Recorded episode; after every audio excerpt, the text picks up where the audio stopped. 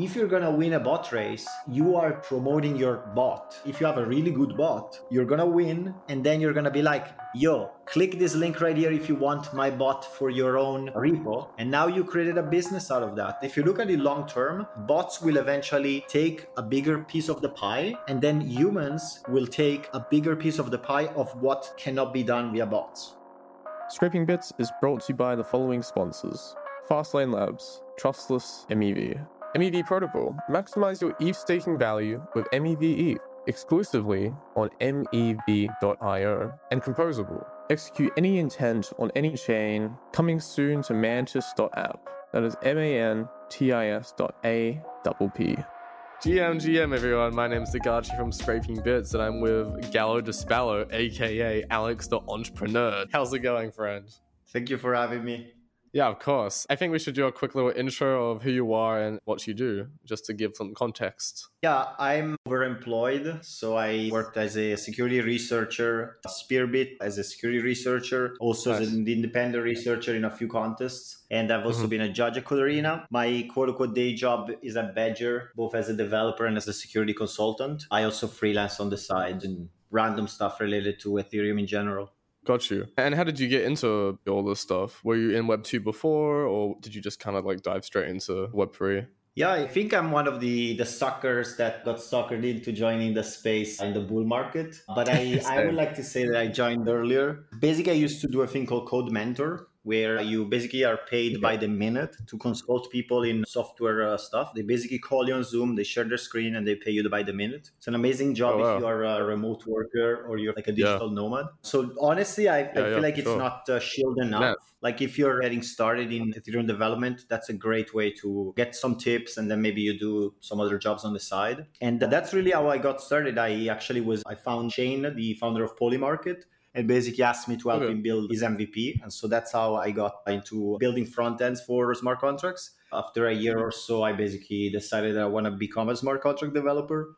And right at that time, Code four rena was also started. So I kind of started doing hackathons, got into security research, won some hackathons. I can talk about some of that stuff, but ultimately through winning the hackathons, I got a bunch of offers, and I took an offer with Badger, and that's how I ended up working with them for two years now. And at the same time, I kept my moonlighting job at Code four rena. So that's kind of why I'm ethically overemployed, because I ultimately have always uh, mooned at Code four rena and then done security research on the side while having a, a day job at Badger. Yeah, and you're at C four, right? And you became a judge there as well, didn't you? Yeah, basically, if you're not familiar with uh, Badger, we used to do yield farming strategies. And uh, that's what I was mm-hmm. super interested in uh, when I got started with all of Ethereum. I just enjoy building kind of these closed loop systems where, you know, you deposit funds mm-hmm. and then they go back and the number go up. I just thought it was cool. And when you do that type of stuff, though, you need to do a lot of security type uh, due diligence, because yeah. ultimately, you know, you could deposit into some malicious contract or something and you're going to get wrecked. And mm-hmm. so, you know, you're always yeah, yeah. one step away from being wrecked. And so that's why I think we did with Badger, we did six different audits in a, in a year, or six different contests in a year with Code four rena, because oh, wow. okay. that just made a lot of sense for us, because before launching, you know, and having hackers review our code, we may as yeah. well have security researchers do that, right? Did you ever think about automating these farming strategies as well? Because that's personally something I tried to do at one point. I never got too deep into it, but I think it's definitely possible. I mean, that for me has always been my goal. And uh, that's where kind mm-hmm. of with Badger, we, we I guess we saw it different ways with other uh, yeah. contributors at Badger. But my goal was to write a system that will scale to infinite amount of strategies, and it will work automatically. So that's where, if you follow the space of DeFi, you know that there's uh, four six two six in terms of the vault standard, which I'm not a fan of. Ultimately, my main goal with the vault architecture was to make it so that you could, just by having the data on chain from the vault, you could spin up a front end that was fully decentralized. And so my main mm-hmm. goal with all of that architecture was to make it so that you could actually have like a self-custodial system that was one hundred percent. You know, you audit the contracts yourself. The front end is mm-hmm. the, is automatically generated by the on-chain registry that is Mm-hmm. Using these vaults that are all systematically built to have the same type of interface, same type of information, so that the front end yep. could have been a completely decentralized one, which is a massive challenge because uh, one question I would ask you is how will you price something? You know, how will you price a shitcoin on a random uh, front end, right? Yeah. Interesting. Yeah, yeah. That kind of got me thinking, and that was almost two years ago now, maybe January twenty twenty-one. Okay. Where uh, we basically launched kind of this intermediary architecture called Vaults one point five, which were basically mm-hmm. work by, uh, by Yearn original work. That's what we call the Vaults one. And then yep. uh, one point five was kind of my contribution where like a neat trick we would use, we use the struct for a address and quantity. So that if you just do a list of these structs, you basically can return arbitrary values that can track uh, your rewards. And so mm-hmm. by doing that, you can basically make this architecture scale to any front end or basically to track any type of token. Then the second neat trick we used was uh, using if call on the harvest. And we set it up in that way that we could simulate it as a way to predict the price impacts that it will generate. Because mm-hmm. if you have a view function that tells you the amount of rewards you got, and then you check the if call return value on your vault, you basically can determine the slippage that your harvest is going to have. And so that was the way in which we kind of implemented monitoring system that was based yeah. on on-chain data. Basically, again, fully trustless and just autonomous. I love the fully decentralized, basically, front ends. I think they're amazing, and anybody can just kind of spin them up and not really worry about having infrastructure in the back just to get some data. Uh, I've always been like an advocate for that. Yeah, on, the, on that end of the decentralized front end, I will say that there's ultimately going to be a massive issue because people don't like them. That's the reality, because they don't like the fact that you have to inject your R P C into the front end, because otherwise, if we use a shared R P C, we're going to be tracking you. And so you just get this U X where people are just mad that they have to unlock MetaMask or something. My current idea, this is kind of the idea that I have, is what if we had a box in the center of every front end that forced you to paste like an Alchemy key or something? And that was the only mm-hmm. action you would have to do. Because if we all agreed on that, then what we will do is we will just write a Chrome extension where you pass your P C key, and it could be even to a local node, like just a local U R L. And that way you will be able to have decentralized front ends that unlock automatically, without having yeah. to unlock your MetaMask or something like that. Yeah, and I think if you're on Ethereum specifically, you could just use the Flashbots R P C. Like, that's public, and just, just chuck that in there. She'll be right. I think that Alchemy is definitely a, a good way of doing it. You're not risking your wallet in any way, or and you're just using a public R P C, basically. So it is, yeah, fully decentralized. But you did mention when you're in a Badger DAO, you, you did a lot of C four, basically, orders, right? And even on Twitter, you've You've asked people to send you uh, their reports to you so they can get roasted. What did you learn from these reports? Yeah, and that that's really my, well, that was kind of my master plan.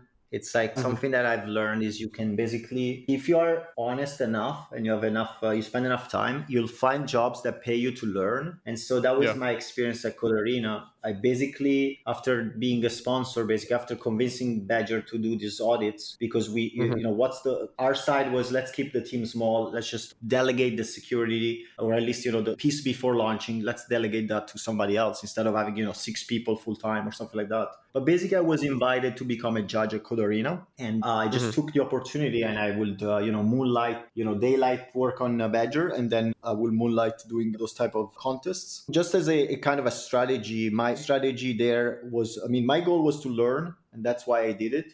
And then my yeah. strategy was to be fair to to most uh, wardens, and that's what I think uh, most wardens are grateful for from me, is that, that I like I'll write like a comment, or I'll give them some advice. I remember linking, you know, the C S fifty ma- uh, class about uh, Boolean algebra, because some people just keep sending mm-hmm. you know the wrong finding. When uh, you swap from requires to if, you have to do the opposite, and so people get confused. Mm-hmm. And so basically, um, I just, uh, I think uh, everybody was happy with my work. And so I just kept uh, getting uh, this type of gigs.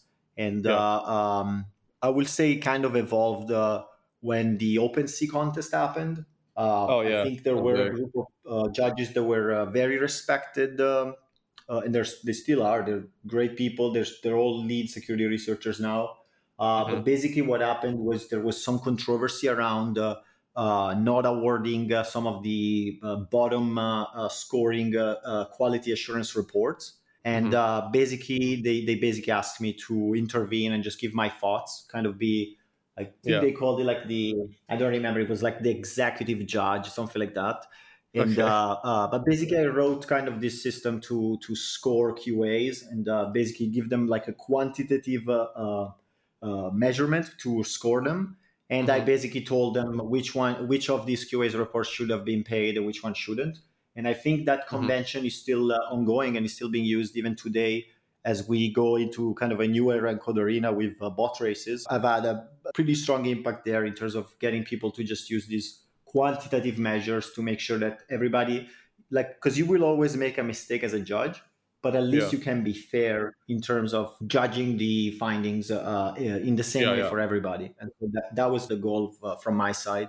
Mm-hmm. Um, and, and what did you kind of constitute was a, a, a low risk and a high risk, basically exploit or vulnerability? You mean uh, kind of talking about the classification in terms of code? Yeah, yeah, exactly. How, it works? How did you choose uh, whether it was low or high? Yeah, I mean, and there's uh, there's another side, and that's why I would invite uh, you or the listeners to try and participate as a Code four rena warden, because like something that you want to keep in mind is that uh, there's only one customer in Code four rena, and it's the sponsors. It's the people that actually mm-hmm. pay for the contests. So there's always going to be kind of this attrition between what is a high impact finding versus what is paid as such, or what is like a valuable finding versus what is paid a little. A, a great example is uh, something that uh, Spearbit has done is they made uh, a finding about uh, vaults, uh, you know, four six two six vaults uh, uh, being frontrunnable and uh, causing like a loss to the first depositor. They basically made it uh, public because they taught that so much that any type of vault system will always get like a hundred times the same report.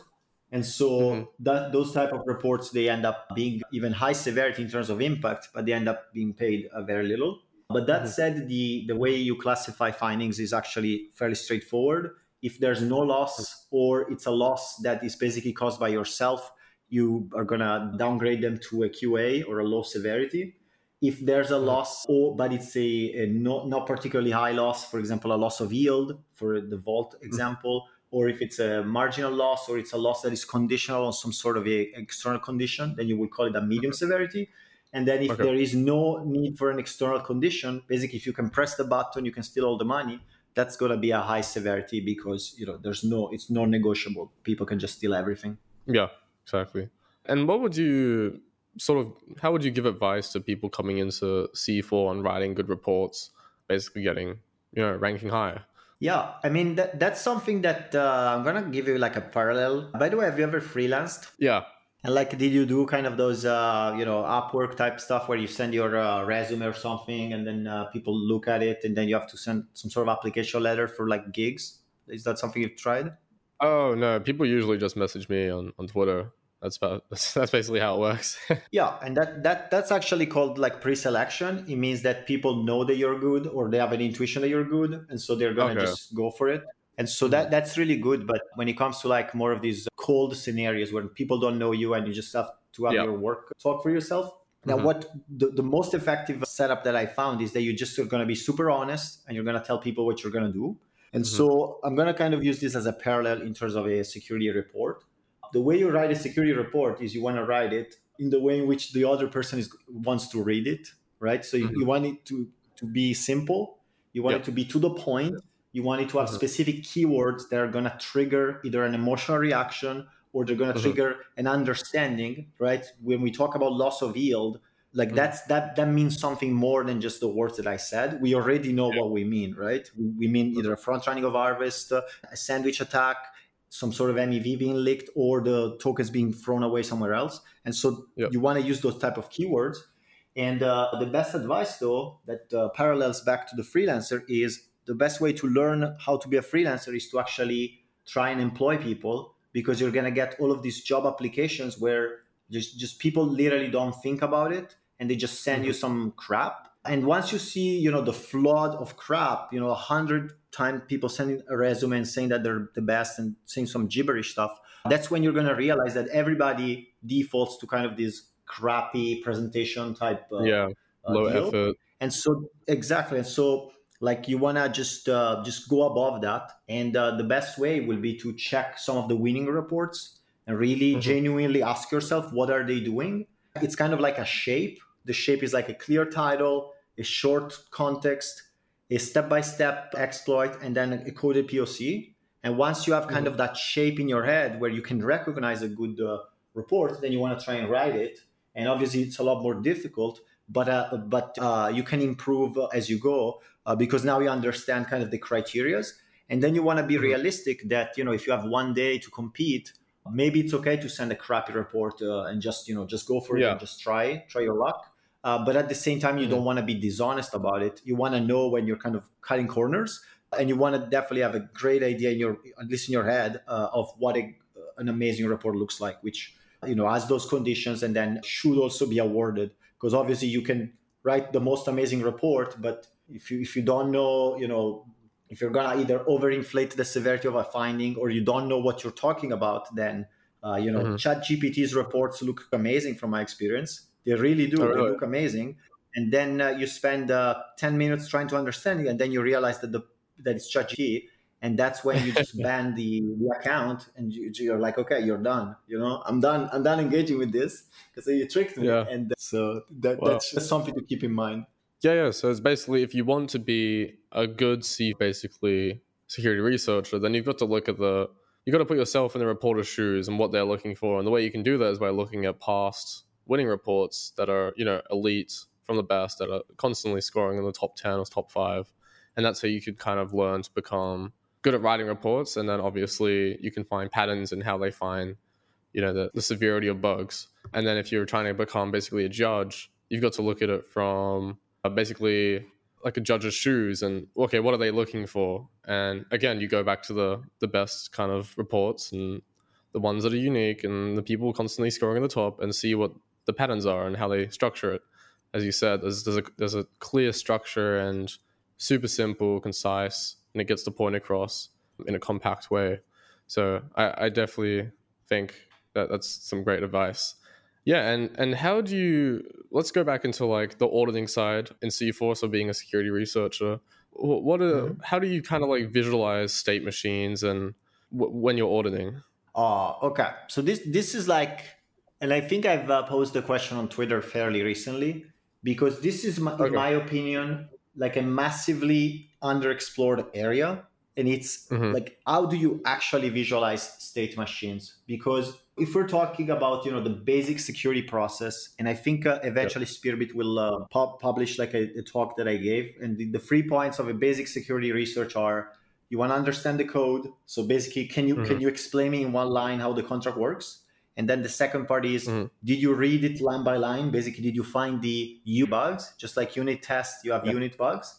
And then the third yeah. aspect is kind of the creativity aspect. Did you imagine mm-hmm. something going wrong and then worked backwards from it? And you found kind of uh, explore some of the crazier ideas. And that's basically the security mm-hmm. process. But when it comes to kind of zooming in, something that happens, especially as we work with more complicated systems, because like, you know, mm-hmm. Uniswap V two is a primitive, you would argue. It's uh, something that everybody kind of understands, right? And so mm-hmm. people are no longer just building Uniswap V two or like a X times Y equals K architecture. They're adding all of this extra stuff. And so mm-hmm. from my experience, it's very hard to keep track of all of the possible states that are happening in the code and testing yeah. against them. And I feel like if we had some sort of a visual language, because I think, maybe I'm making this up, but I think they did uh, studies, and most people are phys- uh, visual. And then you have some people are mostly, they think uh, through, through sounds. And then some people, they, they think through touch, they're kinesthetic or something. But like most yeah. people want to see things. And so if we found mm-hmm. a way to clearly show uh, the state of a contract, or like a, a specific state of a contract, and then we yep. kind of ask our usual security questions, such as, how do I break it? How do I steal something? How do I make, what are the conditions that will cause it to stop working? That would allow us to kind of have this checklist that, from my perspective, we really don't have. Like you, let's say you're going to audit Dai. Like I'm just going to kind of do the, the Socratic method and ask you, like, let's say you're going to audit Dai. And so what kind of states would you be thinking about? If I was to audit Dai, I would basically look at, okay, what happens if I basically mint a bunch of tokens or send tokens to the contract or ether to the contract? Well, what can I alter then? Or is there any kind of access control, any way to manipulate that? Or even, I guess, even oracles in a way of like what's keeping it. Yeah, and what if I told you, know, you that you could donate donate some tokens to Dai and that will break something? Like what, what will be your reaction? Well, obviously you'll be concerned. Right? And obviously I'm um, I'm tricking you because there is no such check. But what if I told mm-hmm. you that if the caller, this is actually true, what if I told you that if the caller of Dai was the recipient of the token, and uh, in that case, the token is actually does a no-op where it actually skips a bunch of checks. So what if I told you about mm-hmm. that? How would you be able to track that, right? Mm-hmm. And so that, that has been my experience, is that once the set of uh, contracts uh, becomes complex enough, it becomes very yeah. hard to talk about uh, different statuses. Um, and yeah. uh, I feel like we really need, like the idea of having a finite state machine that is just, you know, circles pointing to different circles, cut it from me. I feel like we need to take the work that is being done in uh, Pyrometer, which I believe is a great example of trying to deal with the infinite complexity of smart contracts, because they do bound analysis yeah. and they kind of tell you how each variable is going to be bounded and what what are the possible values. And you can look at it yeah. almost as a, you know, quantum mechanic type deal where it could be one thing or the other thing. But then I feel yeah. like we still have one layer of, there's one layer of thinking that we still have to do in order to interpret that data. Whereas if we had a way to visualize it, I feel like it would allow us to really consider some of these more edge cases that tend yeah. to be uh, the source of all uh, bugs. Because from my experience, mm-hmm. the code that has been uh, checked, uh, you know, a thousand times by a thousand people, the, the code mm-hmm. that everybody will check on their first ten minutes of audit, that code never has bugs. The code with bugs is the one that wasn't checked because of assumption, or it wasn't checked because mm-hmm. nobody got to it, right? Because if a system is complex enough and you just send yeah. a bunch of people all trying the kind of the same thing, they will all eventually stop kind of at the same level unless you give them a reason to continue. And so I feel like that's really mm-hmm. the kind of the heat map of the contract. And coverage doesn't solve it, by the way. Like the obvious answer is check test coverage. But the issue is that test coverage will show you the branches that are covered by the tests, whereas what I'm talking about mm-hmm. is kind of more of an intellectual coverage based on the states that you're thinking about. So it's like yeah. you perhaps tested the code in the happy flow, but did you test it when you have no balance in the case of Dai? Or did you test it when somebody else is trying to transfer? Or do you test it when somebody is actually calling to transfer to itself or something like that? I genuinely believe that in the future, as we build more sophisticated tools, this aspect of visualizing states is going to be a lot more important. We're going to have the words to actually talk about it, which I feel like we quite don't have yet. Yeah, I, I agree completely. I think the tooling in the, in the space is quite limited right now and underdeveloped. I think what Brock is doing is a terrific task and a terrific tool that is quite amazing for the space. And I think it's underappreciated as well. I think bound analysis is a great assistant to basically get all the possibilities and what's kind of, okay, what's the range of this parameter and what, what's realistic, judging by all the require statements and or if statements. I think that's a real help. And I think security researchers in general, they spend too much time trying to get an overall understanding of the context of the single contract, and they don't have enough time to think about what they do best, which is thinking of basically exploits, which can be external contracts, right? Interacting with different functionalities, which the developer wouldn't really think of. For example, like a flash loan sending, you know, a million tokens to the contract, what happens then? Or, you know, doing it from a contract instead of an E O A, then what happens? I will take uh, a little bit of a contrarian perspective there, where I feel like the metaphor that I see is almost like trying to control everything. But because mm-hmm. this, this type of contracts are so new in a way, we're not used to them, we really don't have the tools. And the, I feel like the main challenge that we have introduced through the E V M is the idea that you're thinking in values, right? Because, you know, variable, you assign the value, but the reality is that you have storage, which is a pointer to anything. And so we are basically developing exclusively memory unsafe programs by definition, because we have this pointer to anywhere. which, uh, you know, it's kind of the argument for Rust, where they're like, bro, why would you ever do something like that? But at the same time, it's kind of a feature because of the fact that you will want to be able to call a separate contract. And so I feel like yeah. this extra dimensionality makes it exponentially more difficult. And then the, yeah. the other end is almost like the, in a way, the moral of the story is we want to let go of some control, because I feel like, like if I tried my best and I just spent all of my life trying to audit a contract, I will still fall short because for whatever reason, maybe it's my the way I think, could be the way I behave, whatever reason, there's a million of them. And so the idea that we have kind of, we're at the crossroad where in this space, you can have an insane impact as a solo individual. You could do so mm-hmm. much. But at the same time, I feel like these type of areas, because we are so different as people, it actually really helps to get massively different uh, types of opinions. Because for some people, mm-hmm. the dumb exploit, they find it immediately, and other people, they can only find kind of the, the weirder stuff, and they have a hard time finding the more mundane stuff. And so I feel like that's where we're at, where it will be basically, it's like, yes, we can improve a lot, but at the same time, I feel like it's basically unacceptable to not have multiple eyes that scrutinize your work just because of mm-hmm. the stakes and because it's so hard to actually have everything under control. I feel like there's so many variables that you could be dealing with, especially if you have even like three or five contracts that you're writing. You really don't want to be at a point where you're the only person that understands your code. You want to make sure that other people also understand it and have challenged it enough so that it's actually robust. Yeah, yeah, for sure. If you can't get someone else to understand it, then it's probably not good code, right? At least that's what I think. Yeah. Uh, it's kind of like teaching. If you can't explain something in a simple way and convey it to someone else, then you probably don't know it too well. Yeah, that's yeah. Uh, one side of the discussion. And then the other side is, I feel like, and I'll give you like a real example, like going back to mm-hmm. kind of the trustless vault uh, stuff. Something I spent uh, basically six months of my life on was a contract to do a trust rewards distribution. So I mm-hmm. started by finding every exploit or every issue with the synthetic staking contract. Like if you okay. send me any of your staking contracts, I'll find a bunch of stuff that are all edge cases, though, like nothing really noticeable. But basically... Mm-hmm. In building something like that, you end up going from kind of a two-dimensional system where you just have time and resources, right? You earn rewards over time.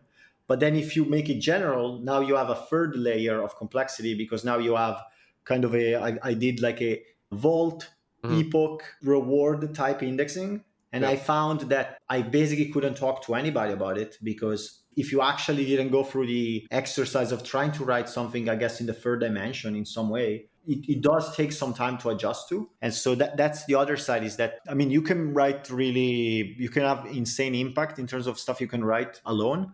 But at the mm-hmm. same time, for other people to understand, it sometimes does take a lot of effort. And another example would be the Balancer Vault. I will challenge you to go and just write a deposit transaction for a Balancer Vault.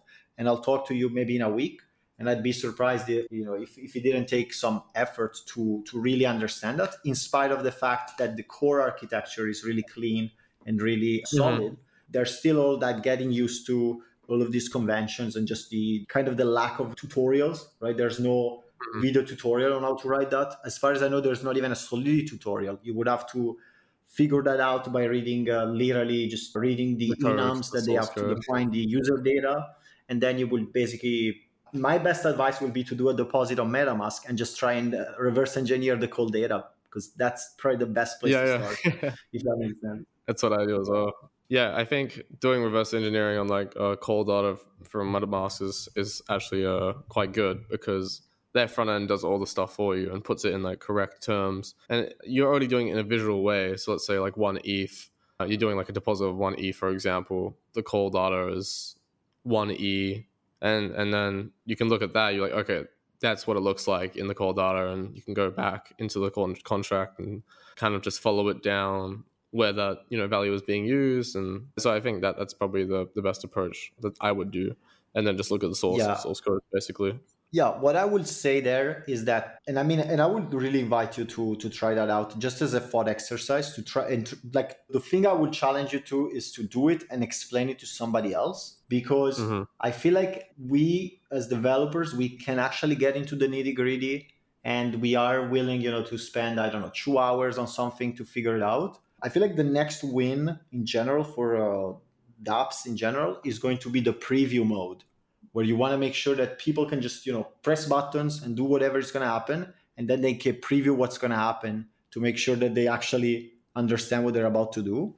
Because I feel like uh, the, the cold data validation method really is not, people just are not willing to do it in general. Yeah, it's, just, it's super it's tedious. Too, requires too much effort. It's it's not, it basically needs to be like experienced in it as well. And then you have to, it's even for like an experienced person, it does take some time to do. So imagine just the normie like person trying to use your protocol.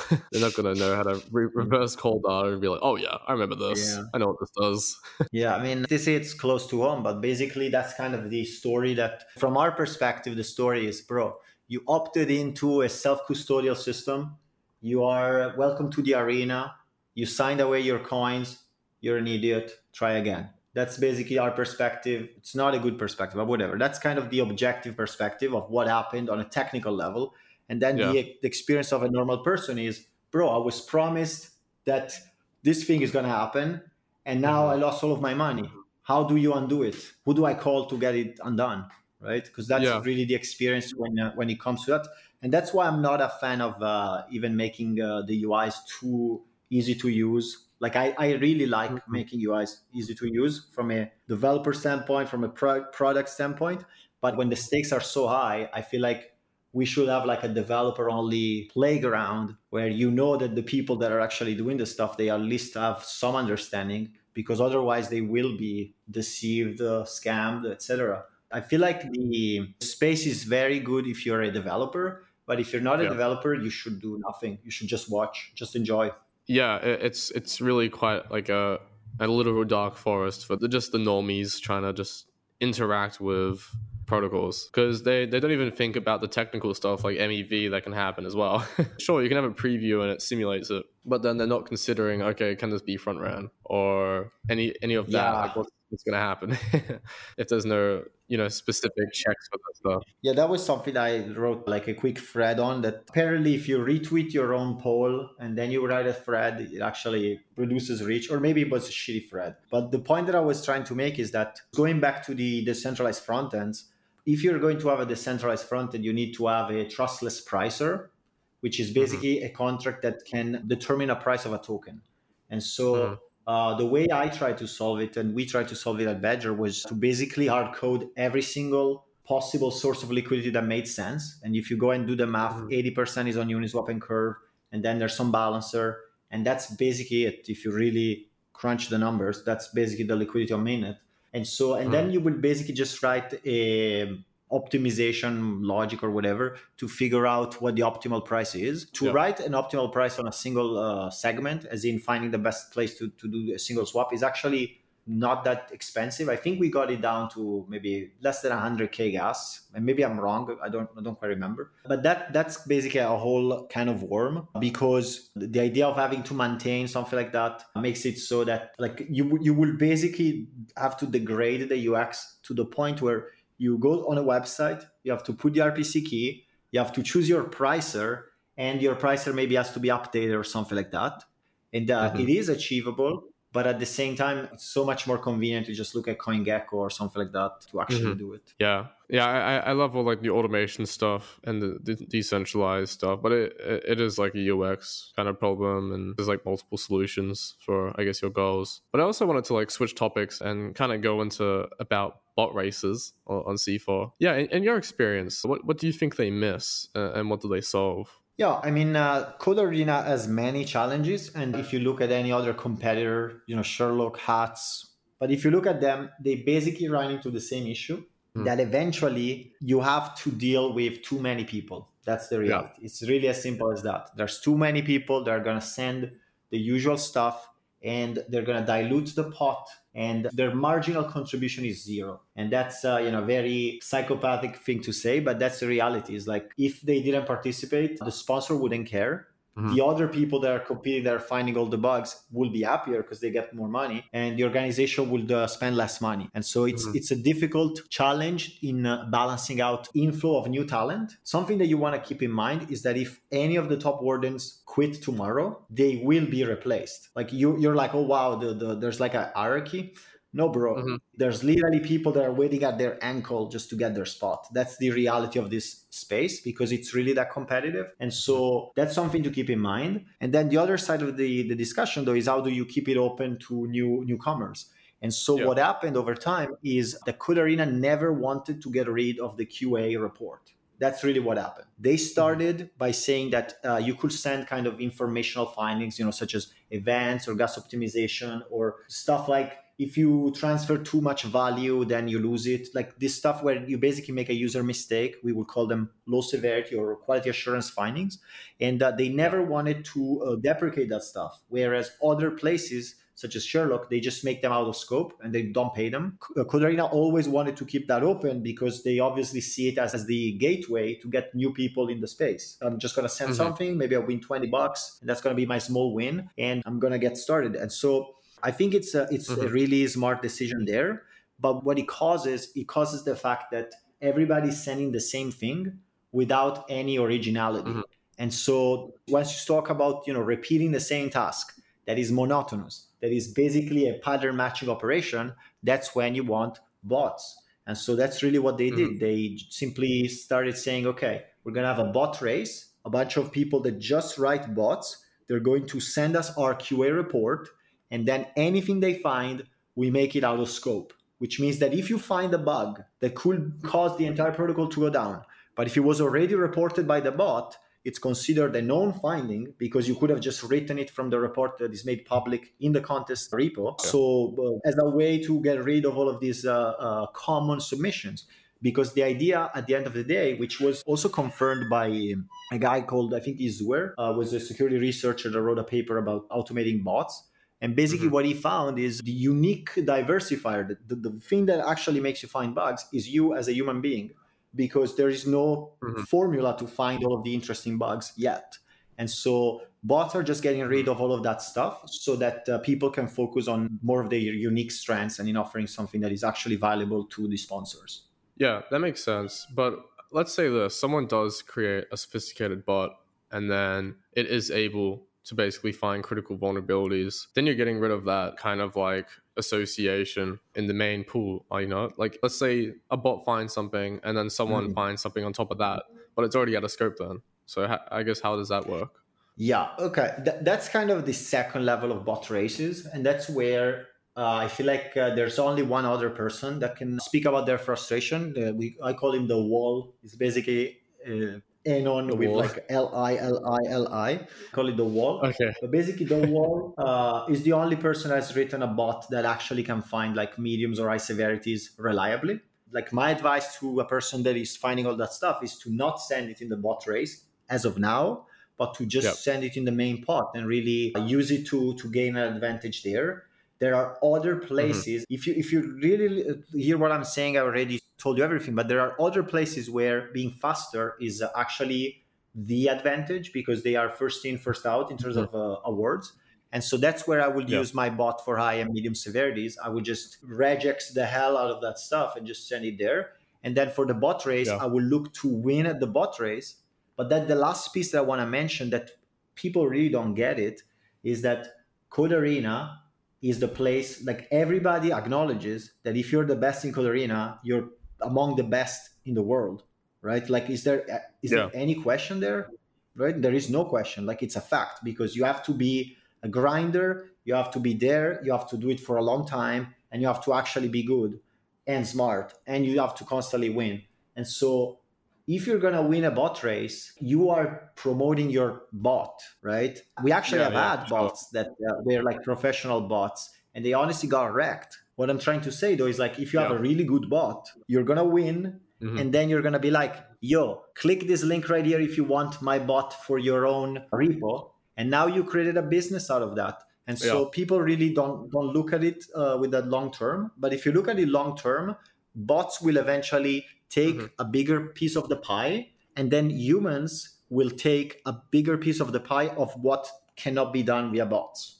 Yeah, mm-hmm. I agree with that uh, that point where if a bot does win, let's say in the bot race, consistently, it, it's not about the money at that point. It's more about, okay, the publicity, because C four is a stage. It's probably the, one of the biggest, if not the biggest stage you can go on to basically uh, display your skills. And it's been a common occurrence that people that rank, you know, top ten or top twenty-five or even top fifty, they just get picked up or poached because people want these people on their teams because they're publicly displaying that they're, they've got skills, right, on a stage. Yeah. And all these teams are basically just staring at this constantly. Okay, who can we get next? Who's new? Who's just popped out from the, the woodworks and now is, you know, one of the top in the space. So it's really a big stage. Yeah, I will say this uh, this goes deeper. Like uh, um, if you ever done hiring uh, for companies, for, you know, for teams or whatever, there's basically, there's a million ways in which you can go about it. But one of the most popular mm-hmm. ones is actually doing hackathons, like telling anything uh, particularly weird. People do hackathons, they put a pot and then your winners, you just uh, poach them. You basically hire your winners. And uh, the yeah. same thing applies to Code four rena, where uh, if a security researcher can find a lot of bugs in your code, you will mm-hmm. probably engage with them again, just because, uh, you know, it makes sense. It's just rational. Yeah, yeah, of course. They're obviously scoring high, so may as well just bring them on board as like a private auditor. I think uh, Bytes Ofer did that as well, if I if I get that correct. But yeah, one day I'll say that uh, all these people are going to have to tip me, you know, because I'm making them look good. The joke that I got to make is like, you know, two years as a security researcher, never won a single contest. Ask me anything, right? But uh, no, mm-hmm. I think I think they did uh, a great job. And you can see that the people are really trying. I feel like uh, it takes me one contest to know if a person is going to be a really good uh, auditor or not. Even though they may not have the chops, I feel like just the eagerness to contribute, the extra information, the detail just shows that you spent a lot more time. And I feel like people that actually are looking for great talent, they they also pick up on this stuff. I'd be surprised. Mostly, it's only the people that don't, I guess, value more of the flashiness. They don't see it. But I guess there's room for, for, for everybody. So their loss mm-hmm. will, will just get more, more of this type of talent. Yeah. And what do you kind of see within the high talent pool? Like, what's a common occurrence that you see within these reports? Well, I wanted to say something uh, separate because I feel like something that has happened already is like the top researcher spinning up their own firm. That's not uh, rocket science, but that's also something that has happened multiple times. If you checked kind of the previous yeah. cycle, quote unquote, that was Watchbug. Watchbug is, my, in my opinion, some of the best independent researchers in the space. And they basically were killing mm-hmm. it on Code four rena. And now they do, I don't think they compete anymore. Maybe they did one audit in this year because they have a bunch oh. of clients and they just offer, you know, individual uh, researchers. The same thing, uh, mm-hmm. uh, you know, you can say about Trust. I think that's a fairly popular case yeah, yeah. that has been done already. And so that's kind of the the the, the playbook if you want to spin up your own business. From my perspective, mm-hmm. I feel like it's a lot, like the, the pay is kind of to work. So I, I kind of enjoy more the competition aspect rather than even doing private audits. I feel like that's a lot more engaging. Mm-hmm. But obviously, you know, if everybody starts competing and the payouts go to zero, I'm obviously going to be quick to change my mind. I would say that the biggest uh, thing that I'm seeing is that they, so a natural or, uh, you know, you can fake it, but it, it looks like a natural contrarian view where you can tell them that, uh, you know, the code does this and they will instinctively check whether it does or not, and they will assume that it doesn't. Like they will assume as the sponsor, somebody that is paying as the customer, they will assume you're wrong because that way they can check, they can actually turn every stone. So that's something that really distinguishes the top researchers. And then I think the other thing is just their edge. Like at the mm-hmm. end of the day, the reason why these these top researchers are there, it's not because they have a particular skill over us, but it's because they are set up in a way that allows them to succeed. I think mm-hmm. the best example that is, and I'm not going to mention their name, I don't think they want to want me to, but basically there are great examples of people that spent months uh, working on something and uh, mm-hmm. they made it up. So I guess an example that is popular was uh, the Polygon uh, bridge guy, the yeah. Batman, uh, you know, there's like four different Batmans. Uh, that was, was pawning dot I F, right? I'm gonna, I'm gonna, oh. I haven't spoke to this person, so I'm just gonna assume. But what I'm gonna assume is they studied the code base, they stuck with it for a long time until the opportunity mm. came.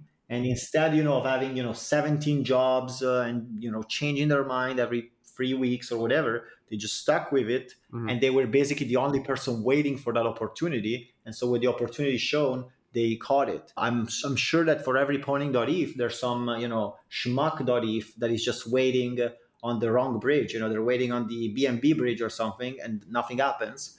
And so they're not going to get that opportunity. But I feel like in this space, the people, like, to dare is one of the greatest edges. And then the second edge is the tech, whether you built something that is your own that allows you to either respond mm-hmm. to accidents or track contracts or find vulnerabilities before everybody else. I feel like the biggest thing is really just you setting yourself up for success. And it's basically taking yep. massive risk. That's the reality. If you can afford it, obviously. And then the second part mm-hmm. is in kind of pushing into that edge, which could be on a tech side if you're more techie, or it could be on the social side if you're more, like, if you are in a Discord and you have access to the contracts before they're launched, that's your edge, yeah. right? You don't even need to know any code. That's the edge. It's like you're talking casually to the developer. They're showing you the code a week before it's launched. You already know what's going to happen, and you have one week ahead of everybody else. So I feel like these type of uh, researchers are uh, uh, advantage because they ultimately mm-hmm. made it so that that could happen. Whereas if you treat uh, this space kind of as a job or a day job, these opportunities will will will appear all the time, but you're not going to be able yeah. to seize them because, you know, you got to deliver something else uh, tomorrow, or you're just busy doing something sure. else. Yeah. There is one more topic I wanted to talk about, and that was Oracle manipulation. I wonder if anybody really thinks about this uh, this kind of attack vector and how they aim to even think about doing this or manipulating any oracles, because it is a pretty broad kind of thing. Yeah, it's something that touches close to home because, like, if you look at kind of the primitives, or I guess the supposed primitives of the previous bull market, we basically had the Uniswap invariant, the fixed product market maker, and then we've had basically lending protocol, right? You know, you can go on Rekt right now, Rekt.news, and you go on the leaderboard. I'm going to guess that thirty percent of all the protocol Rekt were lending protocols. Just because of that, I, I've been exposed to that often, right? Uh, a lot of my colleagues either have mm-hmm. been Rekt or they integrated with projects that were Rekt. And so the, the last one that mm-hmm. uh, hit home was the Euler exploit that uh, hit fairly close yep, to yep. home. But but at the end of the day, what I wanted to say on the Oracle is that oracles ultimately present the issue of how you figure out if something is true, and basically how yep. you write a contract that defends itself. Like, these are, in my opinion, the two ideas mm-hmm. that are extremely interesting intellectually and extremely difficult to solve. But at the end of the day, like, if you look at the Uniswap invariant, the contract is not defending itself, quote unquote, because the loss goes to the L P R. That's what is happening, right? Yeah. You, you're getting rebalanced and you're taking the loss for being the L P R, or you're getting the fees, but that's just a way to spin the fact that you're taking the, the risk and the loss. And so what if mm-hmm. instead we wanted to kind of defend that value? And so the simplest example will be performing a swap via a harvest that is done automatically, that anybody can call. That yeah. would be the simplest example I can give you. And if you go in uh, on any, you know, C V X uh, yield optimizer or something like that, you'll see that they all have the classic vulnerability, which is uh, the mm-hmm. zero min out. They basically don't have a slip and check because they don't care. They're, it's a waste of time. It costs too much to have an mm-hmm. oracle. There's no oracle. It's a mess. It's going to revert all the time. And so the there is no, I guess, no agreed upon solution there beside the idea that you could have a privileged act, let's say the, a multisig, Uh, performing the swap with some sort of slippage or with a price data, right? You basically solve the issue of protecting value by delegating that observation to a off-chain actor, which are the, the multisig, mm-hmm. the trusted people, so that the execution can go smoothly. But basically, you solved it by by not solving it. You just passed kind of that, that challenge somewhere else. And so yeah. the, the interesting question that I have is if there is a way for you to solve it through smart contracts. And my hunch, the, it's a hunch because I haven't solved it, obviously, but my mm-hmm. hunch is that you could actually do that.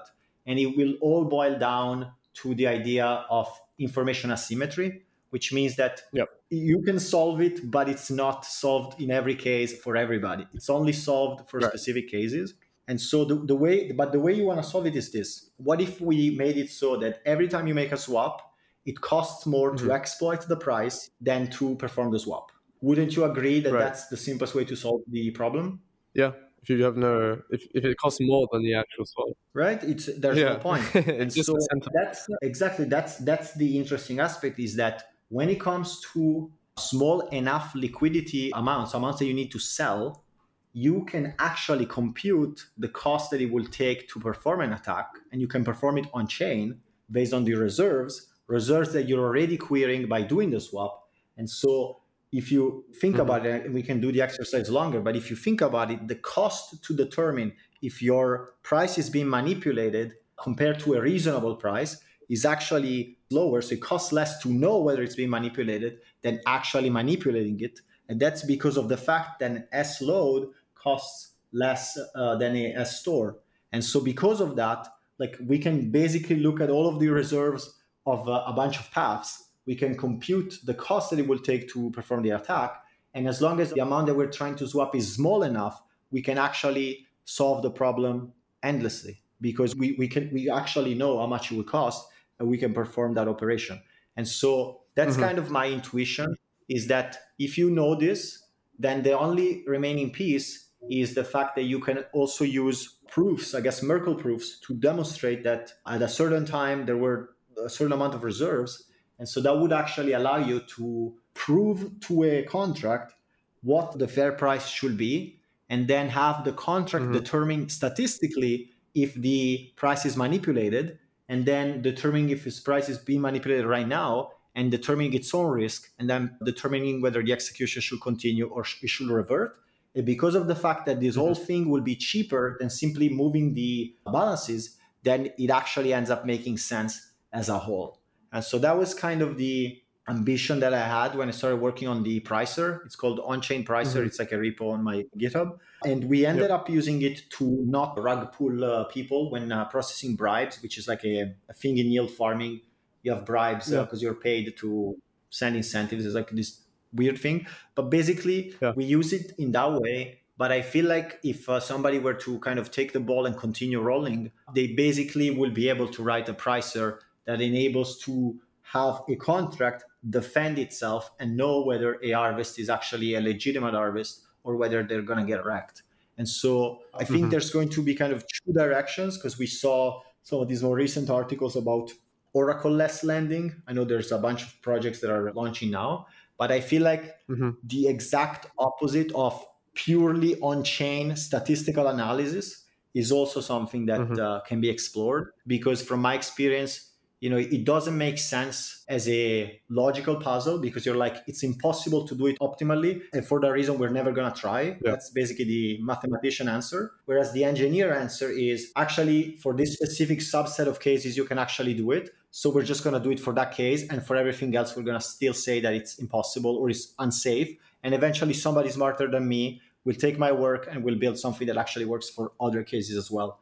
And so that's what I think uh, yeah. is going to happen in terms of this this Oracle thing. And I think it's a really, really fascinating aspect of the, the promise mm-hmm. of DeFi, you know, actually autonomous uh, trustless contracts. I feel like it can be yeah. realized, but at the same time, I have to acknowledge the fact that it's insanely difficult, and it's going to be definitely a team effort. If it does get done, it would be basically revolutionary. It wouldn't like require basically like off-chain data, right? Like it, it would just be all on-chain, which is completely aligned with like Ethereum's goal. You wouldn't have to rely on basically malicious teams or anybody going AWOL on an Oracle. I will say the last piece there is that it's going to be interesting what happens when CowSwap decides to decentralize their uh, resolvers or their solvers, because at this time mm. all of the promise of kind of uh, you know eating up M E V is basically based on the idea that their own actor is the good guy that is going to slash people. But I feel like yeah. the second, you know, you open Pandora's box, just like with optimism, you know, actually putting fault proofs online. Once we open Pandora's yeah. box, that's when it's going to be a lot more uh, risky, but it's going to be a lot more real in that it's going to either sink or swim by its own way. And I feel like yeah. uh, that's when people will stop just signing random orders on CowSwap, trusting that the solver will solve it for them, which is something I saw. Yeah. Smart contracts just saying, you know, sign whatever because CowSwap will solve it. And people will go back to actually having guarantees on chain, because at the end of the day, you know, uh, anything you sign, that's the guarantee. And then the actual mm-hmm. execution is just a promise, or it's not as real as the actual signature. Mm-hmm. Yeah, for sure. It would be definitely interesting because CowSwap is basically a centralized entity at the moment, right? You're basically trusting them to order your stuff. But yeah, once once it goes public, then I wouldn't be as harsh. I would say that you are trusting them to perform better than what you're signing, because if you go on, on the website, they're going to have you sign a fifty basis points slippage by default. And so that's mm-hmm. what you're actually signing. It's not what is displayed on the screen. You got to check, you know, what you're actually signing. But then mm-hmm. what they do is they have this centralized entity that will query every other solver, which are actually a bunch of other groups. It's actually an interesting side hustle. If you're into M E V, you can just become a solver and solve orders for them. It's actually really, really cool. You get your gas back and they give you cow incentives. It's an awesome thing to do if you're into M E V. And then mm-hmm. what happens is they pick the best, the one that offers the best price to everybody. I think it's called uh, benefit. They just give the best benefit or the better execution price to everybody else. And then they execute. But the thing is, if you remove the centralized person that is querying and you put like some sort of slashing mechanism, then the day that mm-hmm. you're handling more value than the slash amount, you're basically giving economic incentive for people to just steal funds, basically. And so yeah. that's the time in which what you're signing goes back to becoming what you execute. Because if you sign a zero out order on CowSwap today, mm-hmm. they'll still find you the best price. But if everybody of the solvers agrees that their best price is one, then you're going to get one, even though the value of your asset was a lot higher. It kind of goes back to speed becoming kind of a, a trade-off of trust. Yeah. It's faster if you trust, but it's uh, slower to do it right. But I feel mm-hmm. like with this specific type of uh, scenario of small orders compared to the T V L on chain, as long as you're querying a high enough T V L, you actually find a scenario where it's anti-economical at all times to perform such an attack. And so you can actually write a contract that can defend itself for the specific case, given those specific circumstances. Yeah, anybody becomes gray hat or I guess black hat if the incentives are there, which is on blockchain, economical, right?